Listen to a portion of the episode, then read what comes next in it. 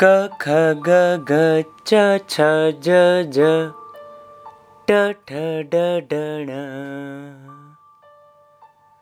આવો આવો જન્મે જય આવો આવો જુહી બેન એ આવો આવો આજે તો જન્મે જય આવ્યો છે. એની બેન પ્રિયાંશી છે.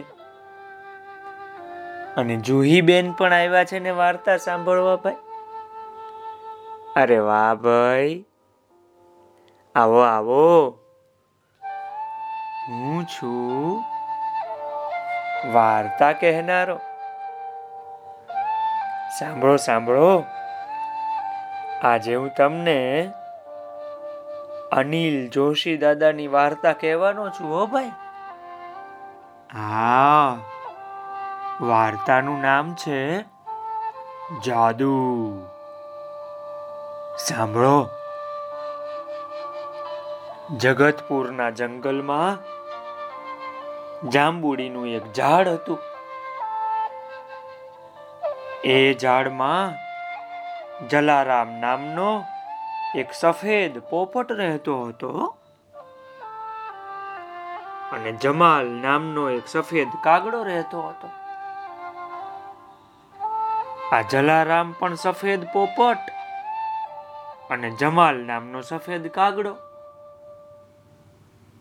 જલારામ અને જમેલ જમાલની આ સફેદ દૂધ જેવી જોડી જામતી હતી, ઓ ભાઈ.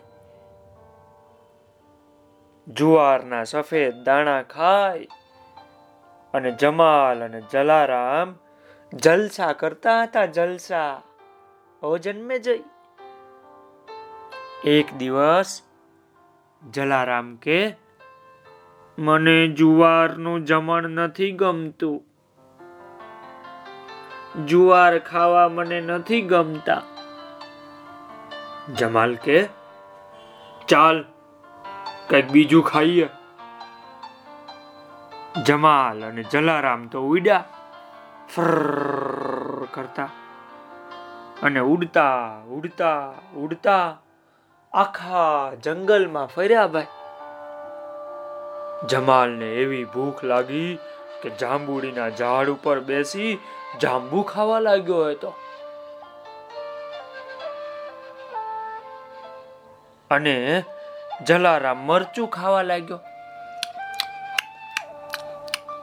જમાલને જાંબુ બહુ ભાવ્યા બહુ ભાવ્યા.